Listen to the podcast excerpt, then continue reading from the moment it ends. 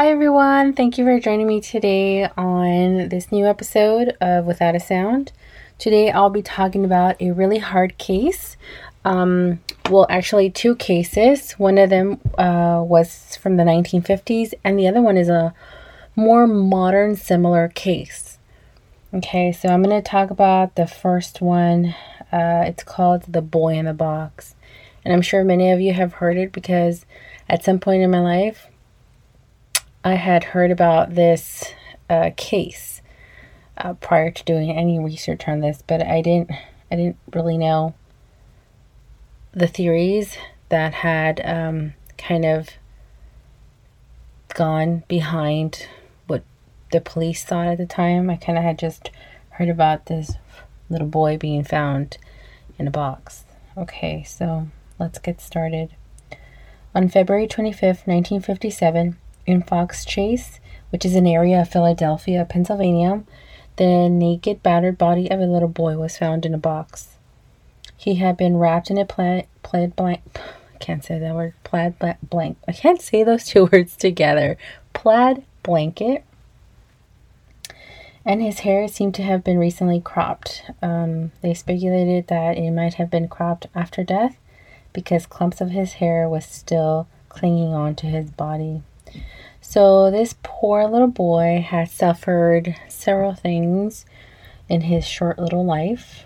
He was malnourished and had surgical scars on his ankle and groin, as well as an L shaped scar under his chin. So, we can just imagine what he had gone through in his short little life. Okay, so once his body was found, this case attracted massive media attention, not only in Philadelphia, but also in the Delaware Valley. Um, but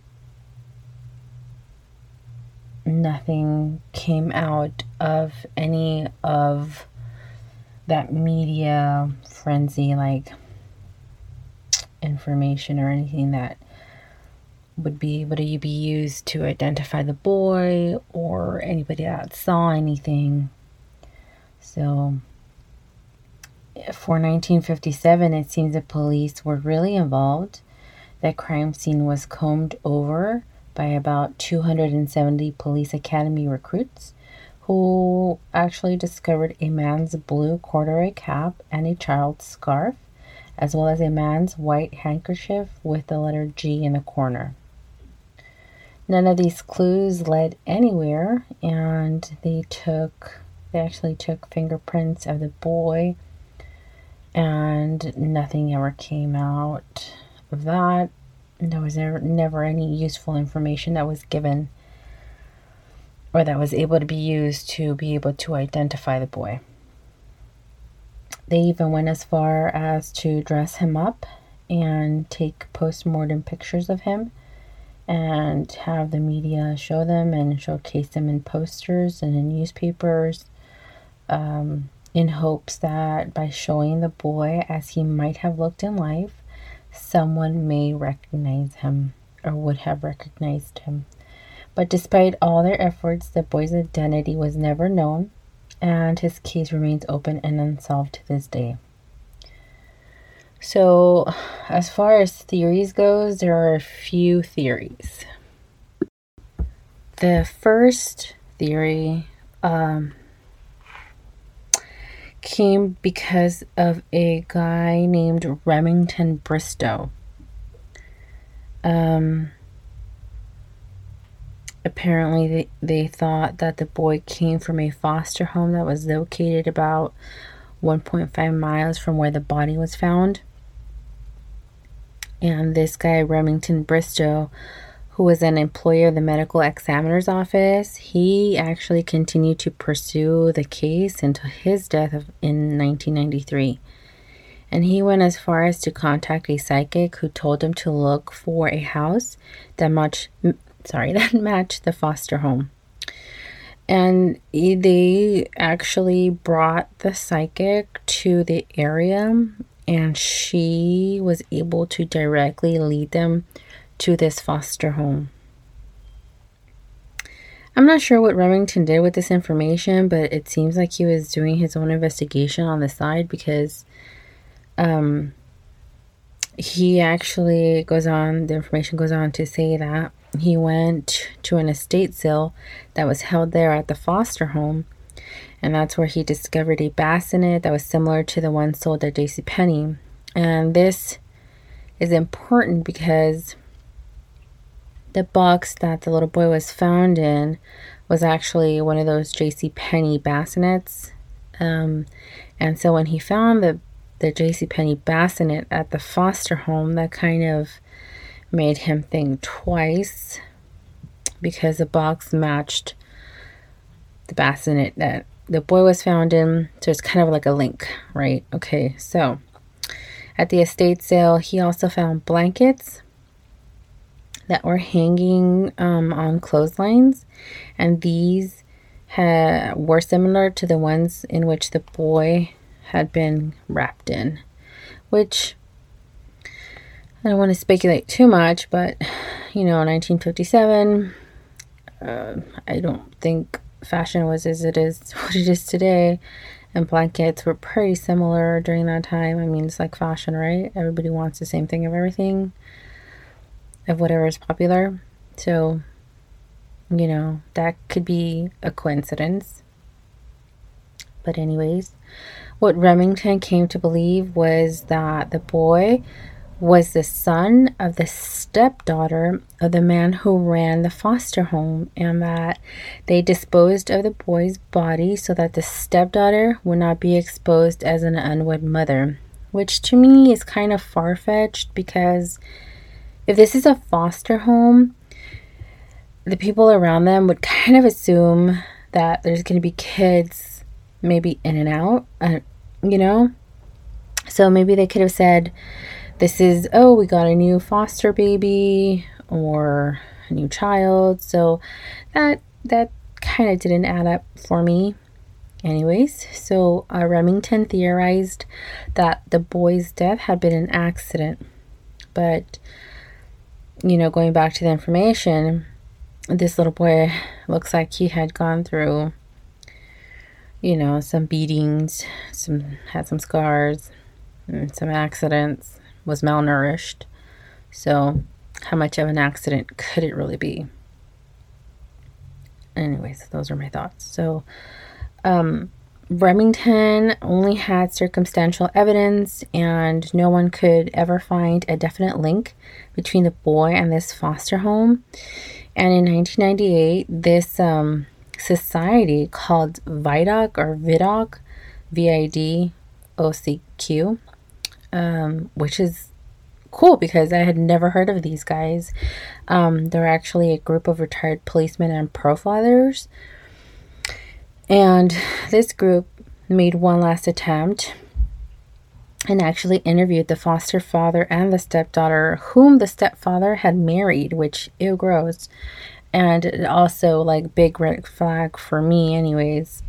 But nothing came out of this interview, and the case against them, I guess, was closed. Okay, so the second theory is that there's a story that this woman, known not only as Martha or quote unquote M, who she says that in February of 2002, she claimed that her abusive mother purchased the boy from his birth parents and that his real name was Jonathan, and that this transaction had happened in the summer of 1954. Okay, so she said that the boy went on to be subjected to extreme physical and sexual abuse for two and a half years, and that one evening during dinner, the boy vomited up his meal of baked beans and was given a severe beating with his head slammed against the door, sorry, against the floor until he was semi conscious. He was then given a bath during which he died. So, these details that she provided as matched the information that only was known to the police and the coroner uh, because the coroner had found that the boy's stomach contained remains of baked beans and that his fingers were water wrinkled. And I guess this information had not been released to the public, so how would she know? Um, but this this story was in 2002, so from 1957 to 2002, that that information was not known and was not out there. I don't know. Maybe someone knows that information. I'm not quite sure about that. Okay, so she went on to say that her mom cut the boy's long hair in an effort to conceal his identity, and that she mentioned that um, her mom had forced her to help her uh, dump the body. Um, part of this story was that um, as they were doing this, um, they were stopped along the roadside and actually passing male motorist pulled alongside to ask if they needed help at which point M was told to stand in front of the license plates to shield it from view. And eventually, you know, once the man realized that they didn't need help, drove off. But I have questions about this because um, also this corroborated confidential testimony given by a male witness in 1957 who said that the bo- uh, that the body had been placed in a box pre- previously discarded at the scene, which is like what? So I don't understand that because did this man see the boy in the box? Um, or I'm not sure. So that part to me is a little bit confusing. Maybe this man saw them there and said, Yeah, I saw somebody with a box. Um, I'm not sure about that, but the way it's written, that's what it seems like, you know. So, despite stating things that no one knew about but the police, um, they were actually unable to verify her story. Neighbors stated that around that period, you know, 1957, that there had not been a boy living there in the house with them and dismissed M's claims as being quote unquote ridiculous. So nothing came out of that. I, another theory that um, a forensic artist called Frank Bender developed was that the little boy was actually raised as a girl and not as a boy, which would account for his hair being cut at the time of death, which makes sense. He must have had maybe long hair, and people might identify him more easily that way. Um, okay, so then there was another incident of um, some DNA that had to be compared. Apparently, these two gentlemen, Jim Hoffman from LA and Louis Romano from New Jersey, who were two writers, they um, explained that they believed that they had found a potential um, they had found potentially the identity of a family member related to the child, but um, and and this was back in 2016. Um, but the the I think the their research dated back all the way to 2013. Anyways, um, eventually in December of 2015, Homicide Sergeant Bob Kohlmeyer confirmed that DNA taken from the Memphis man was compared to the Fox Chase boy, which is, I guess, how he's referred to, and there was no connection. So at this time, those were the theories for um, the identity of, or trying to find the identity of this boy in a box, his burial. Um, in 1998, his body was exhumed for the purpose of contracting that, um, eh, sorry, extracting DNA and which was obtained from an enam- enamel on a tooth. He was reburied at Ivy Hill Cemetery in Cedar Brook, Philadelphia, which was part of a donated large plot. The coffin, headstone, and funeral service were donated by the son of the man who had buried the boy in 1957. There was some significant public attendance and media coverage at the reburial, and the grave has a large headstone bearing the words America's Unknown Child. And that is the story of the boy in the box.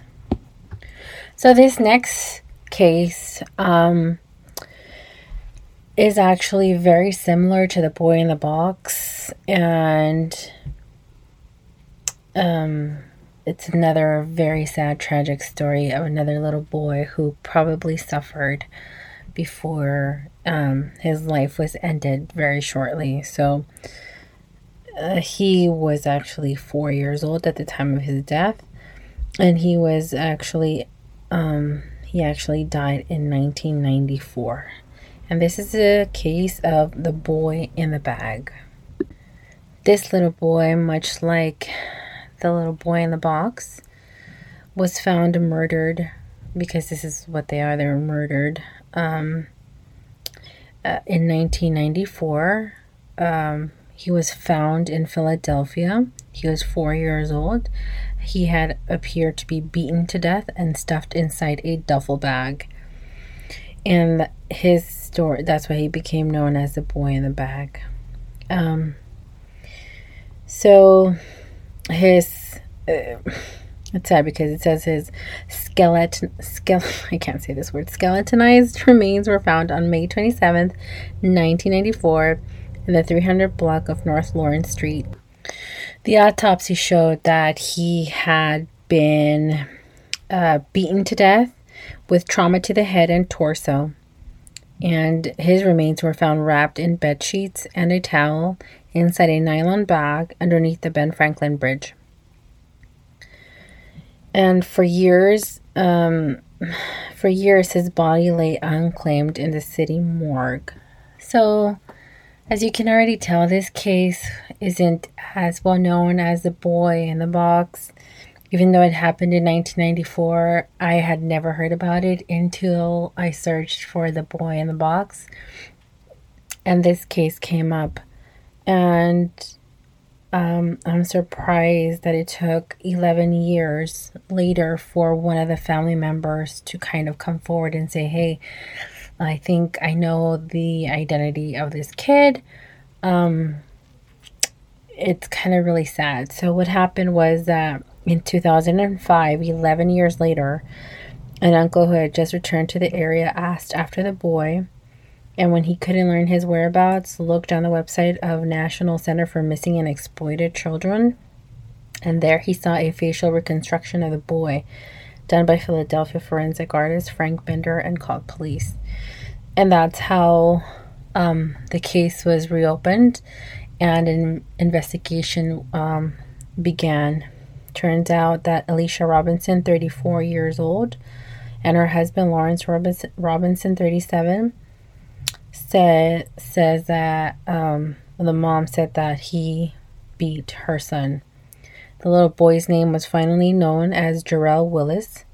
So we jump to 2007 when, um, according to Alicia Robinson, she testifies against her husband Lawrence Robinson, who she says beat her son.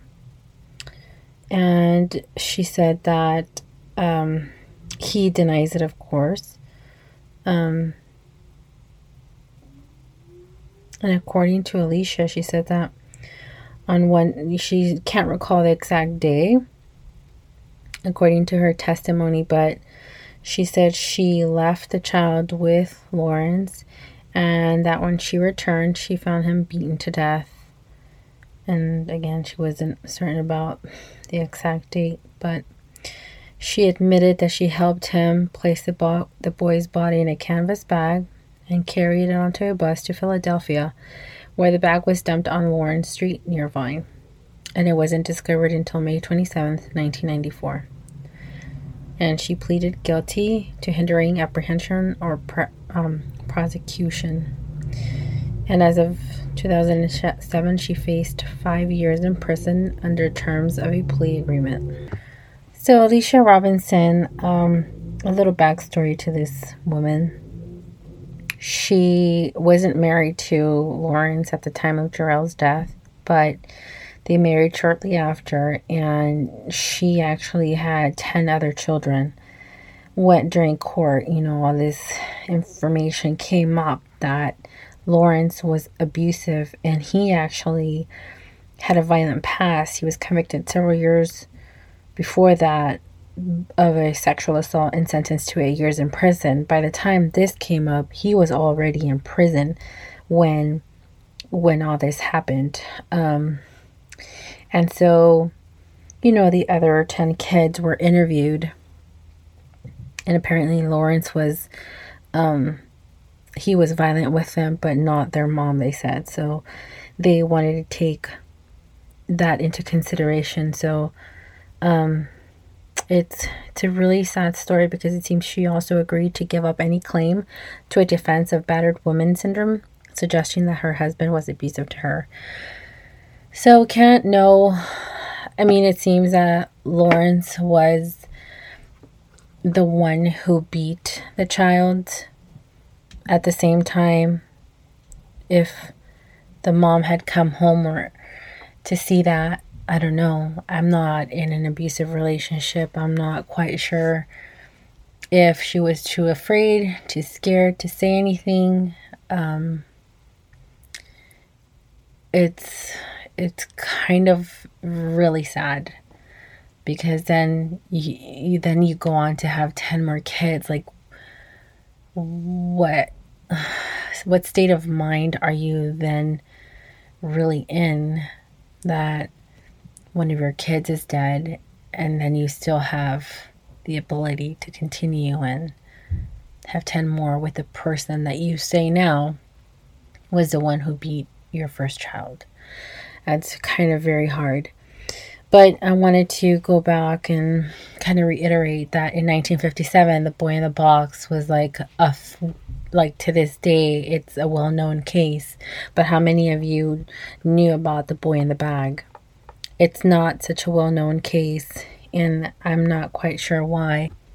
I mean, I could speculate as to reason, as to the personal reasons I think why one is more well known than the other, but you know, that's neither here nor there. These are kids that are missing um, that go missing every day. Going back to, you know, the case I did in the last podcast, how many of these girls are considered runaways and not victims? And we need to start kind of changing the way we look at that. Sometimes they're, sometimes, and I want to say most of the time, they're not runaways. They've been, you know, taken or kidnapped. I mean, what is it going to take to change the way we view kids and those that disappear? I mean, I think every case within, you know, if a parent has a concern, this is not typical of them, then I, you know, raise raise the flags, you know, let people know. The faster that the information gets out there, especially now with all the technology that we have, chances are they would be found much faster. But that's just my opinion. you know, you guys all can form your own opinions and have your own conversations. I kind of just want to be here to be open to those conversations, anyways. So, most of the information that I took was from Wikipedia and from um, just different articles um, as far as the boy in the bag, there was different articles in a um, website called America's. Oh, let me see. Uh, America's Unknown Child.net slash other boy. So you can find uh, pictures there. You can find um, all the information. It's, it has several. It has a list of several um, articles if you want to just delve into that case a little bit more. Anyways, so those are the cases for today. And I hope you have a good rest of your week and enjoy your week. And I'll see you next time. Without a sound.